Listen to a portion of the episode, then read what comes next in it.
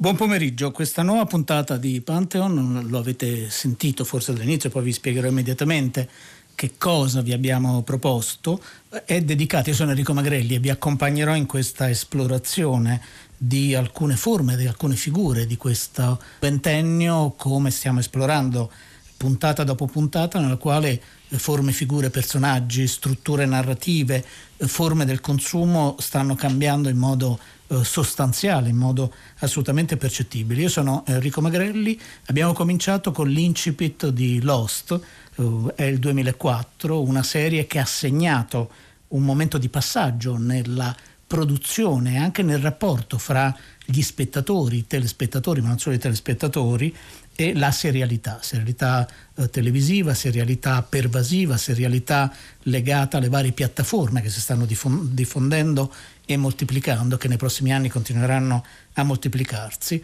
e per eh, così provare a fare una, una ricognizione di questo territorio eh, sarà con me questo pomeriggio uno studioso di televisione, docente dell'Università del Salento, che è Luca Bandirali. Buon pomeriggio Luca. Buon pomeriggio Enrico e a tutti gli ascoltatori. Eh, Luca, cominciamo con una cosa molto elementare, no? Si parla molto di serie, si parla più di serie che di televisione in genere, si parla più di serie spesso che eh, di film. Eh, partiamo da una, eh, da una constatazione o forse da una spiegazione, da una motivazione sul perché le serie hanno così tanto successo, suscitano così tanto interesse e soprattutto danno vita, diventano oggetti di studio, di libri, di saggi sempre più eh, raffinati, approfonditi, eh, dettagliati. Eh, che cosa c'è di nuovo e di vecchio in questa forma, che è una forma industriale, non dimentichiamolo, ma anche una forma narrativa non del tutto nuova? Perché piacciono così tanto? Beh, questa traccia che tu ci dai intanto è molto interessante, perché chiedersi se sono nuovi abiti eh, per una vecchia cerimonia, no? Ma eh, intanto il successo.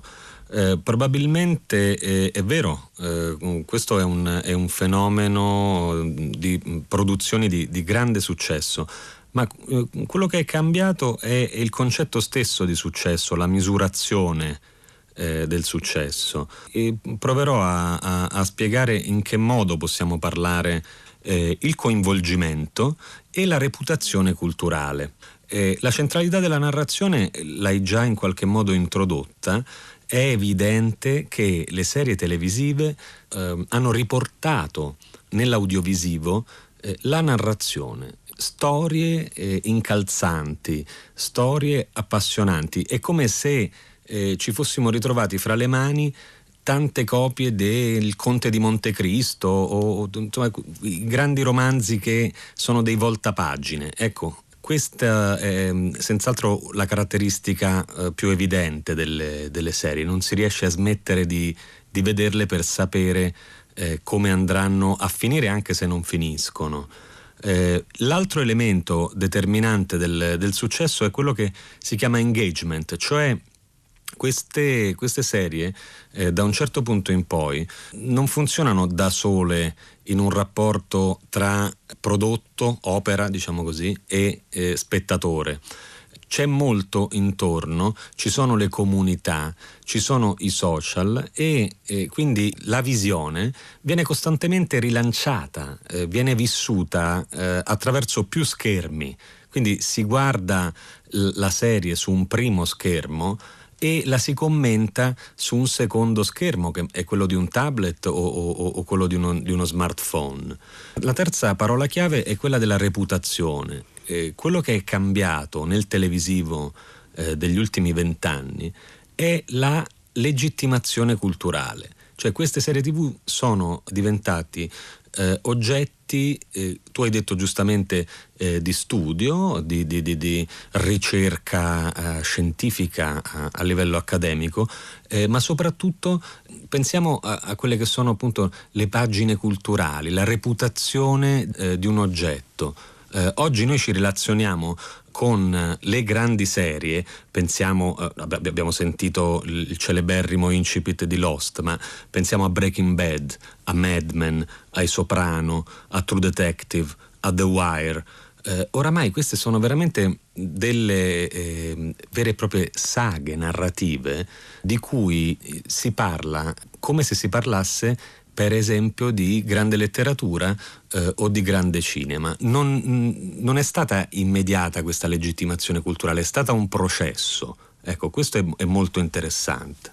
Ascoltiamo, tu hai citato Breaking Bad, uh, ne ascoltiamo proprio un, un, un brano, proprio perché eh, ci aiuta poi a capire qual è l'equilibrio, qual è il rapporto, quali sono le differenze fra cinema e eh, serie. Ascoltiamo però prima questo piccolo passaggio, assaggio di Breaking Bad.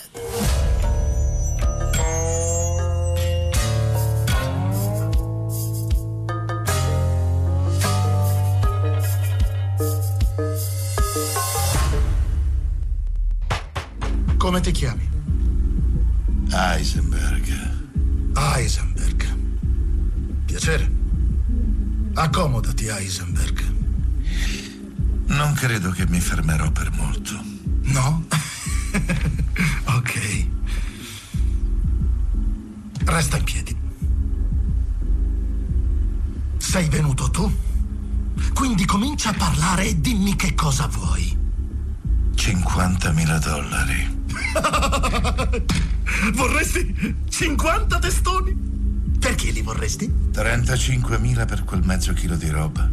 E altri quindici per i danni che ha subito il mio socio. Il tuo socio?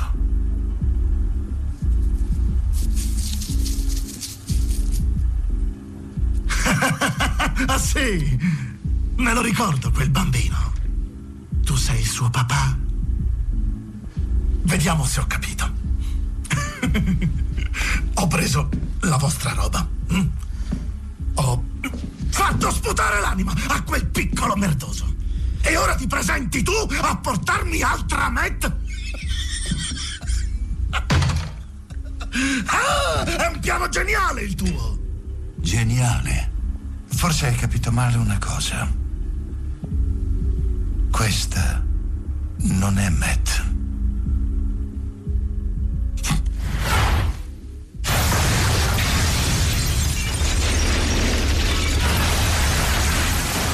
Abbiamo appena ascoltato un momento di Breaking Bad che è stata sicuramente in questi vent'anni una delle serie che ha spostato, no, alcuni degli elementi che prima Luca Bandirali ci segnalava, nei, elementi nei quali c'è un rapporto diverso, c'è un consumo culturale che le serie impongono, dettano, ma anche favoriscono naturalmente. Eh, c'è un rapporto più complessivo poi su alcuni valori che sono sicuramente in questi vent'anni sono veramente, si sono spostati, no? Non dico rivoluzionati perché è un verbo eh, troppo forte. Eh, Breaking Bad ha generato poi anche, eh, anche un film, a volte sono i film che generano delle, eh, delle serie, soprattutto in queste ultime stagioni.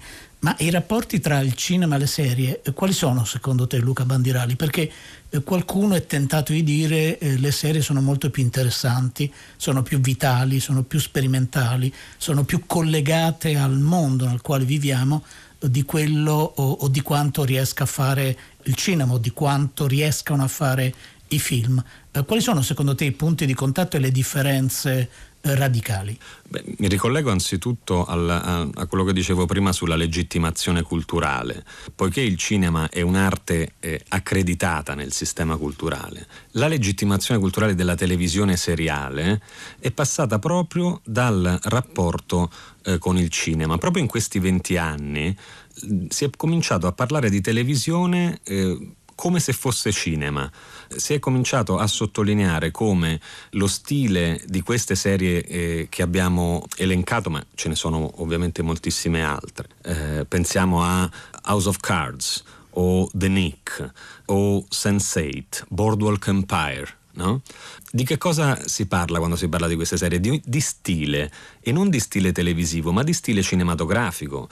Eh, sono serie in cui eh, hanno cominciato a lavorare attori, registi, sceneggiatori e anche i, i grandi musicisti del cinema.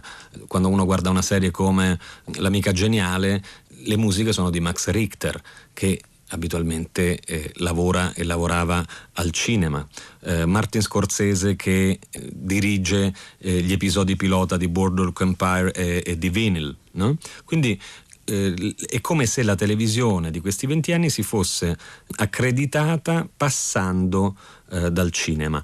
Eh, nello stesso tempo anche la tecnologia Eh, televisiva in qualche modo eh, diventava cinematografica. Quando eh, si parla di mh, visione domestica mh, non si parla più di una visione su piccolo schermo, eh, ma eh, si parla di una visione su grande schermo domestico. Tutti questi elementi insieme hanno contribuito a saldare eh, un rapporto tra cinema e serie. Le ramificazioni sono eh, numerosissime, non solo le, le serie generano film, i film stessi generano serie. Pensiamo a Fargo. Ci sono questi universi narrativi che nel cinema sono chiusi e restano chiusi, anche se c'è un sequel, eh, il sequel è, è, è, ha un nuovo titolo, è un nuovo film, è un secondo film, è un terzo film.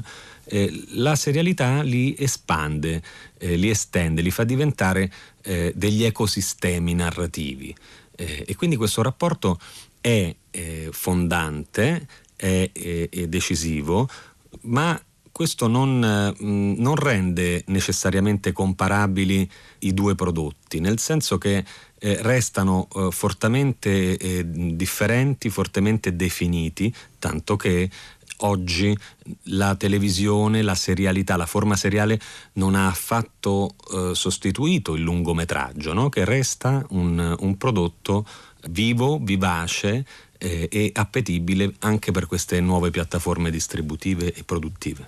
Eh, c'è un elemento che naturalmente balza agli occhi anche degli spettatori più, più distratti, che da una parte eh, il cinema soprattutto insegue una velocità che è una velocità grafica, una velocità dell'azione, una velocità delle battute, spesso una velocità che è superficialità di alcuni eh, caratteri, e le serie invece ritrovano o recuperano una sorta di lentezza, lo metto fra virgolette ovviamente questa, eh, questa parola, che può sembrare un po' strano, no? Perché tutti quanti poi ci raccontano di una nostra capacità di attenzione sempre più bassa, di una possibilità di, di cadere in quel territorio, in quella zona franca della distrazione, eh, che è una tentazione o, o qualcosa che accade realmente sempre più frequente. Con le serie tutto questo sembrerebbe non esserci, e quindi c'è una contraddizione tra una velocità cinematografica e una lentezza da serialità televisiva, o è una contraddizione solo apparente?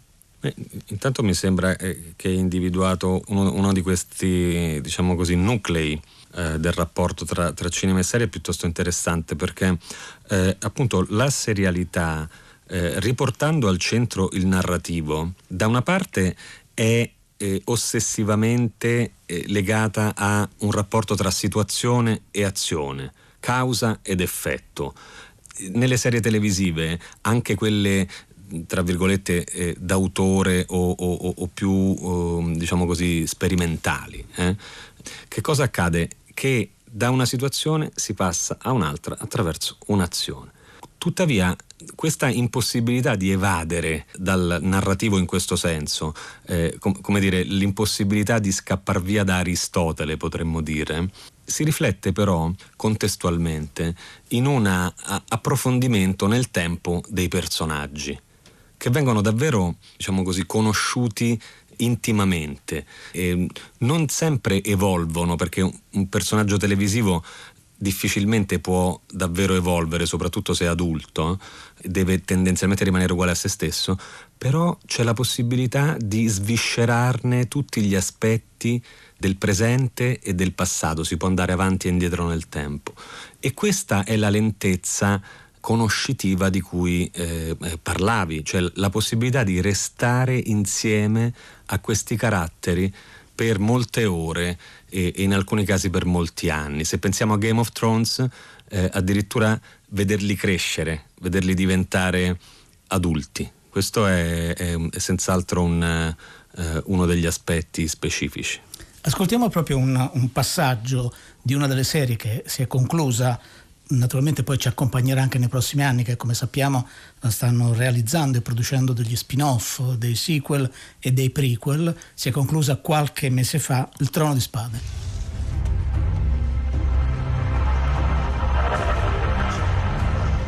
Lord Randall Tarly, Dickon Tarly, I, Daenerys of House Targaryen, first of my name, breaker of chains and mother of dragons, sentence you to die. Dracarys.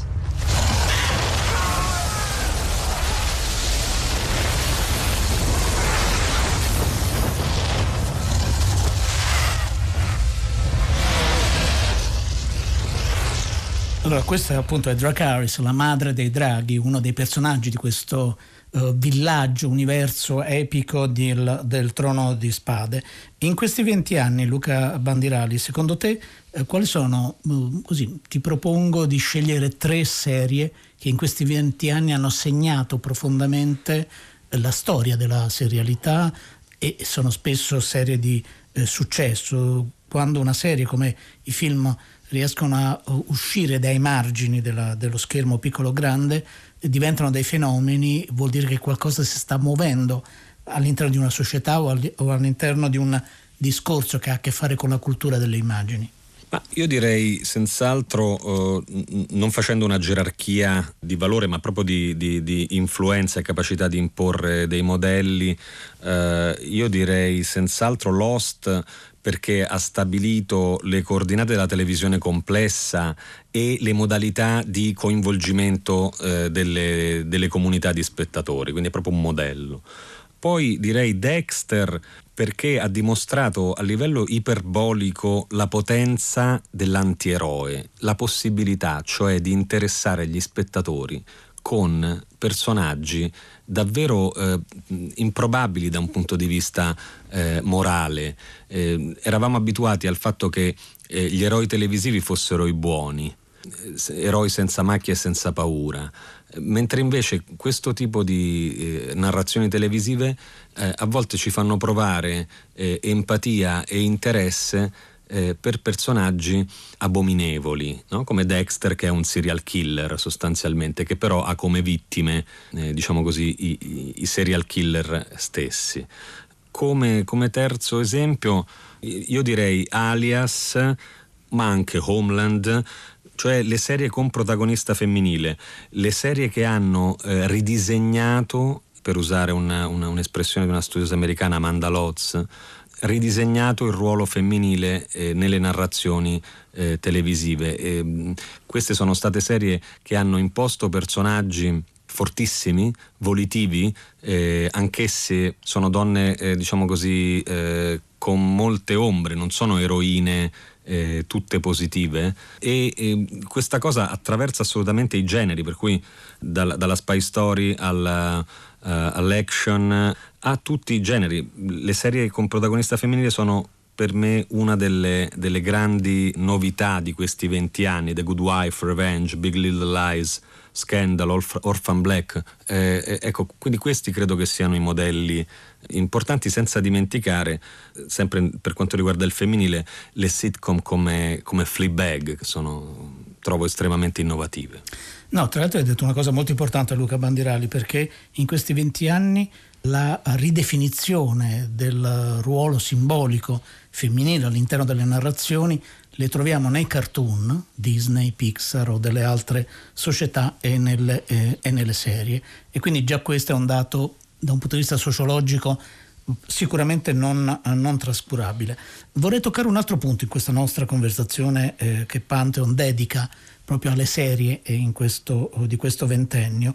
Um, mentre il cinema sempre di più e in modo addirittura più accentuato eh, negli ultimi anni sembra trascurare o aver, o aver perduto la varietà dei generi, che erano poi una delle grandi risorse, erano delle vene eh, minerarie creative eh, davvero fondamentali, eh, le serie invece sembrano non trascurare nessun genere, eh, nessuna modalità, nessun, nessuna matrice della possibile eh, narrazione. Questo perché è una necessità di marketing offrire agli spettatori del mondo tante possibilità, tanti colori diversi del racconto, oppure proprio perché forse è la stessa serialità che ha bisogno di collocarsi e di esplorare di volta in volta un territorio diverso? Noi parlavamo all'inizio di questa conversazione di, di, di abiti nuovi per una vecchia cerimonia, no? E la televisione da un punto di vista narrativo ha dei generi eh, di fondazione che in qualche modo eh, esplora e sviluppa fin dai suoi esordi, quindi non è che i generi televisivi eh, ce li ritroviamo adesso. Eh, molti di questi generi, pensiamo al legal, eh, pensiamo a, a, all'ospedaliero, al poliziesco, lo stesso western, la fantascienza, sono generi eh, televisivi di mh, lunghissima profondità temporale.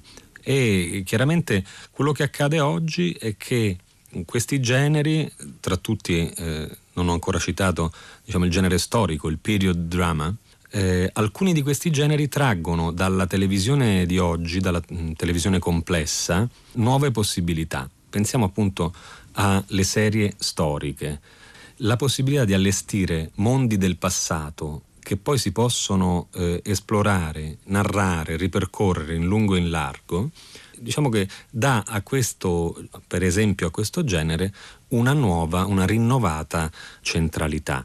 Dopodiché, secondo alcuni studiosi come, come Jason Mittell, per esempio la, la modalità di genere eh, prevalente è quella del melodramma seriale, cioè diciamo che eh, anche in Lost noi possiamo avere un'azione concitata, ma il legame relazionale che c'è in ogni puntata è, diciamo, quello che conta di più in termini di apporto di genere. Quindi sono delle, senz'altro delle commistioni, delle ibridazioni, ma che arrivano da una, eh, diciamo così, lunga assiduità tra la televisione e i generi.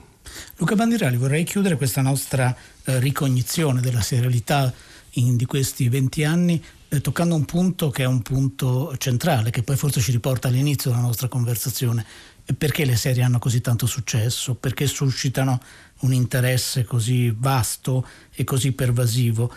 Perché eh, producono una sorta di affezione, non uso fidelizzazione perché è una parola di cui dello, veramente che mi fa, che mi fa orrore, suscitano una sorta di eh, piacevole dipendenza, non pericolosa, ed è proprio il, il gioco che c'è nelle serie più che altrove, forse, forse nella musica c'è, in letteratura mi sembra un po' più sfumato, eh, fra quello che potremmo, per utilizzare una categoria molto molto vasta e molto complessa, eh, un incontro è un'integrazione fra un immaginario globale e un immaginario oh, locale, e questo oh, fa sì che le serie riescano poi veramente a interloquire con pubblici eh, che appartengono a culture, a mondi, ad abitudini totalmente diverse. Tu che cosa ne pensi? Mi, mi sembra senz'altro una, un'altra traccia di riflessione interessante, soprattutto in questi anni. In questo senso uno studio recente che, che sta per uscire in Italia, eh, anche in Italia, di Ramon Lobato, eh, eh, Netflix Nations, no? Le nazioni eh, di Netflix. Eh, esce in Italia per Minimum Fax, la collana Supertele curata da Luca Barra e Fabio Guarnaccia. E che cosa, a cosa abbiamo assistito? Prima il modello televisivo globale, l'unico globale, era quello statunitense. Dopodiché c'erano i prodotti televisivi locali, spesso inesportabili o pochissimo esportabili. Mentre eh, quello che vediamo oggi è come eh, narrazioni fortemente locali, pensiamo a Gomorra, eh, diventano di interesse globale, si vedono eh, in centotrenta paesi. Se pensiamo al gran numero di serie spagnole, israeliane, del nord Europa e ultimamente eh, persino dalla Francia, no? eh, vediamo che eh, davvero il panorama di queste proposte ci consente di fruire di storie molto caratterizzate da un punto di vista locale, addirittura territoriale, eh, eppure con un respiro eh, costantemente eh, internazionale, cioè fruibile eh, da eh, appunto quelli che tu hai chiamato giustamente i pubblici del mondo. Luca Bandirali, io ti ringrazio moltissimo, siamo arrivati alla fine di questa puntata di Pantheon dedicato alla serialità in questi, eh, in questi venti anni.